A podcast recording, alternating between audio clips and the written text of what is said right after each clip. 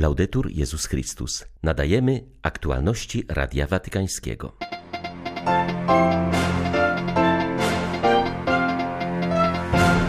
Do ponownego odkrycia Eucharystii zachęca papież w intencji modlitewnej na lipiec.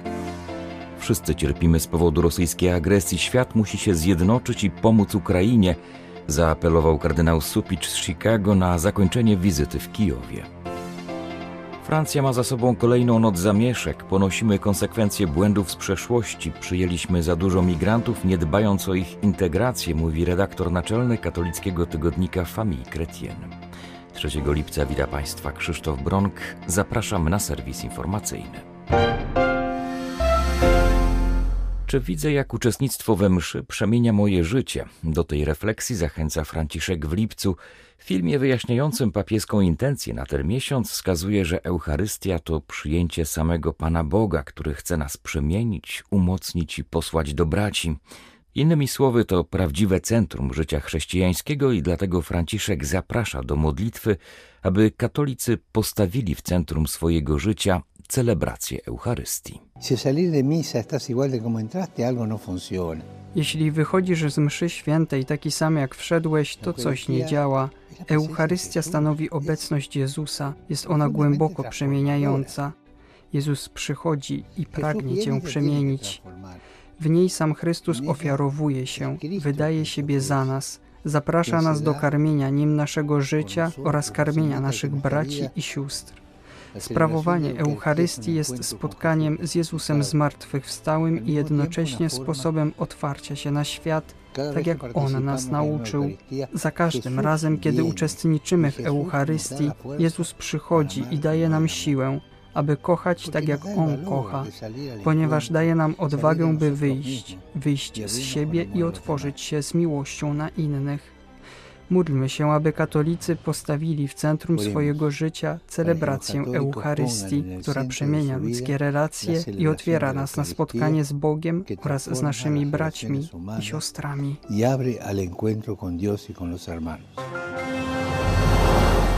Przedstawiam dokument o ludzkim braterstwie każdej przyjmowanej przeze mnie w Watykanie delegacji, ponieważ uważam, że to ważny tekst nie tylko dla dialogu międzyreligijnego, ale też dla pokojowego współżycia między wszystkimi ludźmi. Wyznaje papież w wywiadzie dla dziennika Al-Ittihad. Gazeta ze Zjednoczonych Emiratów Arabskich opublikowała długi wywiad z Franciszkiem. Poruszane są tam tematy m.in. ludzkiego braterstwa, dialogu międzyreligijnego czy współczesnej sytuacji młodzieży. Ojciec Święty podkreśla, iż wiara w Boga powinna prowadzić do większego pokoju i faktycznego współżycia różnych grup na świecie. Potępia wyraźnie wszelkie praktyki grożące życiu, sprowadzające śmierć, nienawiść czy przemoc. Nawiązując na przykład do spalenia w ubiegłym tygodniu Koranu w Szwecji, papież wskazuje, że każdej świętej księdze należy się szacunek ze względu na konieczność okazywania szacunku ludziom, dla których dany tekst pozostaje ważny. Franciszek z drugiej strony wyraża radość z powodu takich inicjatyw jak Dom Rodziny Abrahamicznej w Abu Dhabi, gdzie w jednym miejscu działają kościół, meczet i synagoga. Wobec wielu wyzwań stojących przed całym światem Ojciec Święty widzi rozwiązanie w promocji ludzkiego braterstwa, które stanowi lek na rany mieszkańców Ziemi. Ale jak zaznacza papież w wywiadzie, to łatwe mówić o braterstwie, jednak prawdziwym jego wyznacznikiem pozostają nasze faktyczne, namacalne czyny, mające na celu pomoc, wsparcie, pokrzepienie, nakarmienie, napojenie moich braci i sióstr w człowieczeństwie. Doświadczyłem, jak silnym narodem są Ukraińcy, mówi kardynał Bles Supicz po wizycie w Kijowie. Jak podkreśla metropolita Chicago, wszyscy cierpimy z powodu rosyjskiej inwazji. Wyraża też nadzieję, że dzięki tej wizycie jego głos dotrze do obywateli USA, tak by nie ustała pomoc dla Ukrainy. Amerykański duchowny był w Irpieniu i Buczy, gdzie na własne oczy mógł zobaczyć niszczycielskie skutki inwazji. Zapoznał się również z działalnością Caritas Ukraina oraz odwiedził amerykańską ambasadę w Kijowie.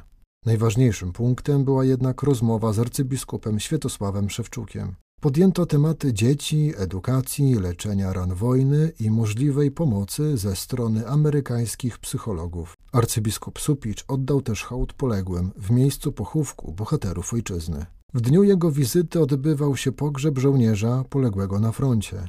Ukraina płaci zbyt wielką cenę za wolność, mówił w tym szczególnym miejscu duchowny.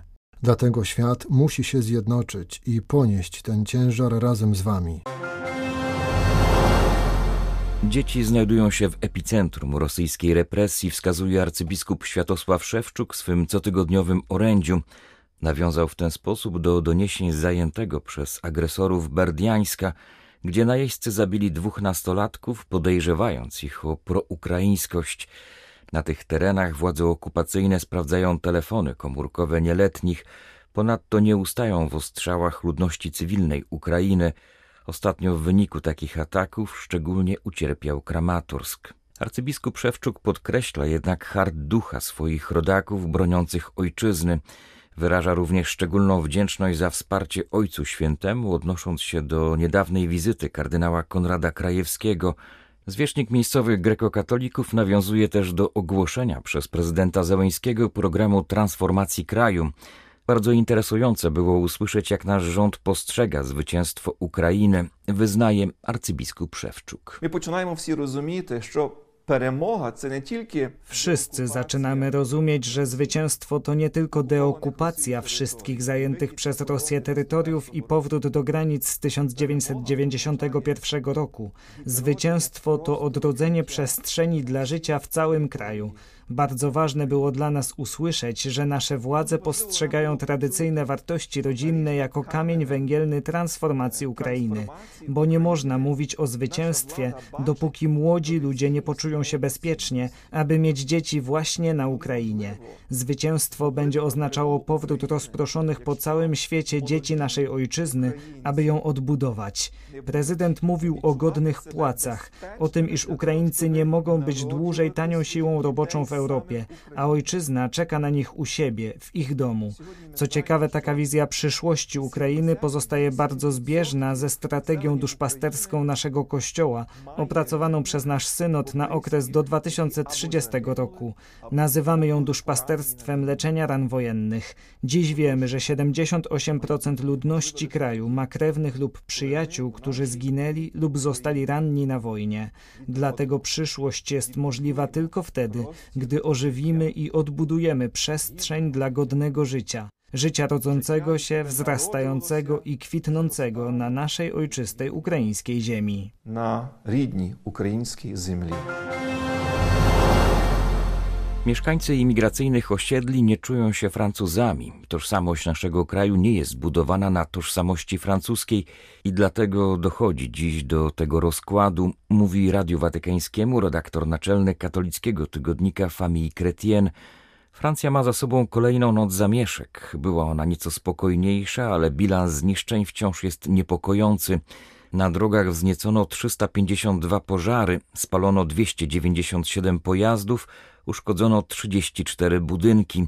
Wczoraj wieczorem przy gaszeniu pożaru w Saint-Denis zginął 24-letni strażak. Jak podkreśla Antoine-Marie Izoard, sytuacja we Francji od dawna jest krytyczna. Ostrzegano, że potrzeba tylko iskry, a dzielnice imigranckie zapłoną.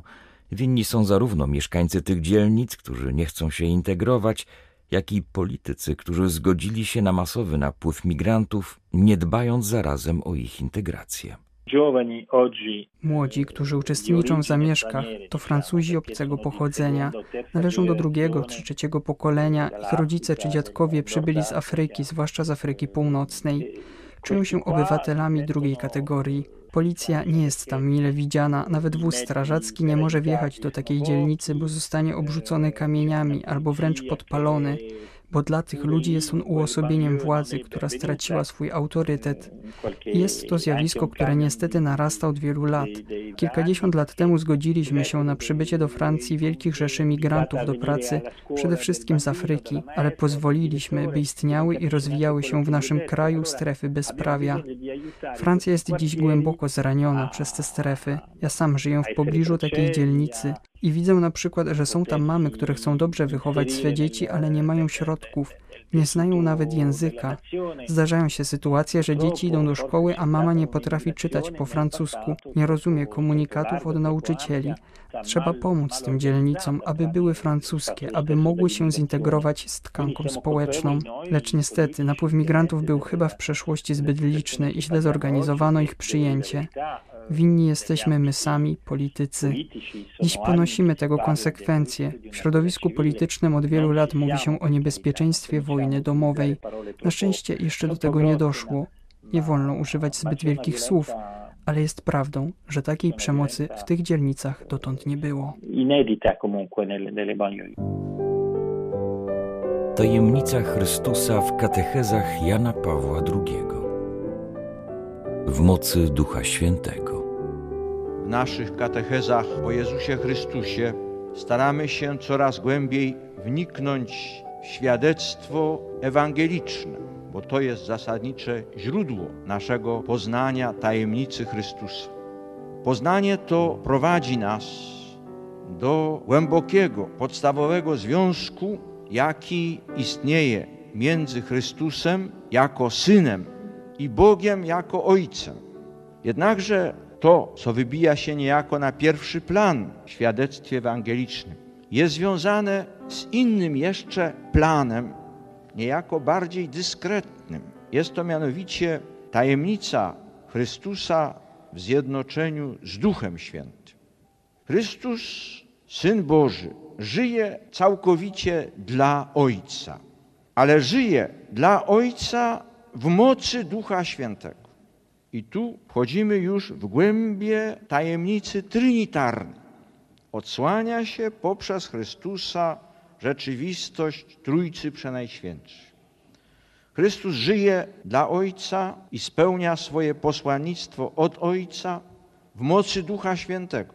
Daje temu wyraz zaraz na początku w Nazarecie, czytając z księgi Izajasza proroka te słowa: Duch Pański nade mną, dlatego mnie namaścił i posłał.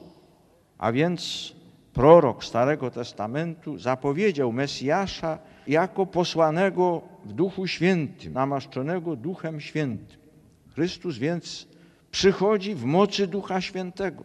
Musimy czytać łącznie ten tekst z Nazaretu z innym tekstem z Nazaretu, mianowicie z tekstem zwiastowania, gdzie Maria, pytając, jak się to stanie, anioła, który zwiastuje jej narodzenie syna, jak się to stanie, odpowiada: Duch Święty stąpi na. A więc Chrystus przychodzi w mocy Ducha Świętego. Syn Boży staje się człowiekiem z dziewicy nazaretańskiej w mocy Ducha Świętego. I w mocy Ducha Świętego rozpoczyna też swoje działanie nad Jordanem. Jesteśmy świadkami chrztu w Jordanie, w czasie którego wedle świadectwa chrzciciela Jana Jezus otrzymuje Ducha Świętego. Raczej zostaje potwierdzone to, że ma Ducha Świętego i w Jego mocy rozpoczyna swoją mesjańską działalność. Cała ta działalność, nauczanie, cuda, moc nad złymi duchami, a w końcu przede wszystkim wydarzenie paschalne, to znaczy śmierć i zmartwychwstanie, potwierdzają, że Jezus działa w mocy Ducha Świętego. I tego Ducha Świętego równocześnie przynosi ludzkości, Kościołowi apostołom, daje go, ażeby trwał jako Bóg niewidzialny, jako gość ukryty naszych ludzkich sumień i dusz, kształtując życie Boże w nas. Były to aktualności Radia Watykańskiego. Laudetur Jezus Chrystus.